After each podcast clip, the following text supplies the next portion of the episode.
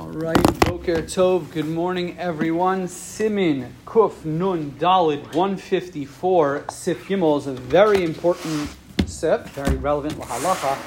And to understand it, we need to go back in time to Simin Chaf Aleph. The halacha was all the way way back when is that there's something called a, a davar sheba mitzvah, an item that's been used for a mitzvah. So once that mitzvah has passed and the item is no longer used, usable, so the halacha is it can be disposed of, but it should be disposed of in what's considered shalobadarach bizoy. It shouldn't be disposed of in a, in a, in a degrading way. Rather, you should get rid of it in a, a, respectful way. However, it doesn't require what's called geniza, which means to be you know buried or wrapped in, and, and, to be really placed in the ground. So, for example, you have a pair of tzitzis that's shebalu, it's no longer being worn, or even your lulav and esrog, or a shofar for that matter. Those items are, are, are called a davar of a mitzvah or a tashmish mitzvah. These are items of a mitzvah. So the halacha is when you're finished using these things, there's no longer being used for the mitzvah. So the halacha is you don't need to bury them in the ground, but rather what you do is you sort of dispose of them in a, in a respectful manner. So that would mean practically wrap it in a bag and you could throw it in the, in the garbage. That would be appropriate. That would be okay. It does not require what's called geniza.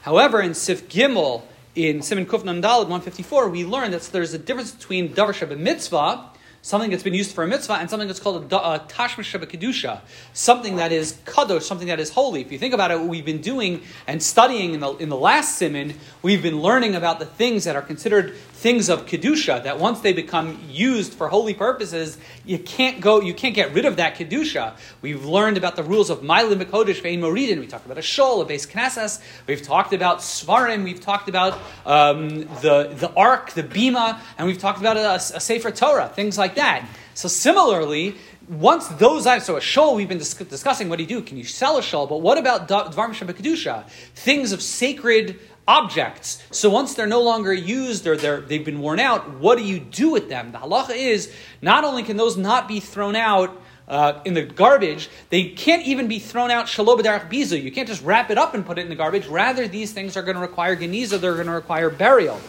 And not only that, not just the Tashmishel Kedusha, not just the, let's say, a pair of tefillin, or let's say, for example, let's say for Torah, not only can those, do those require Geniza, but we're going to see in, in Sif Gimel, the, essentially the halacha is a Tashmish Shel Tashmish also requires Geniza. The thing that either protects or gives honor to that item also will require Geniza. Now, what exactly does that mean? So the Mishnah basically, and really the Ramah will explain, if it's something that's in direct physical contact with that Davar Sheba Kedusha, or if it's a type of thing that's specifically designed to give kavod, to give honor and beauty to that Davar Sheba Mitzvah.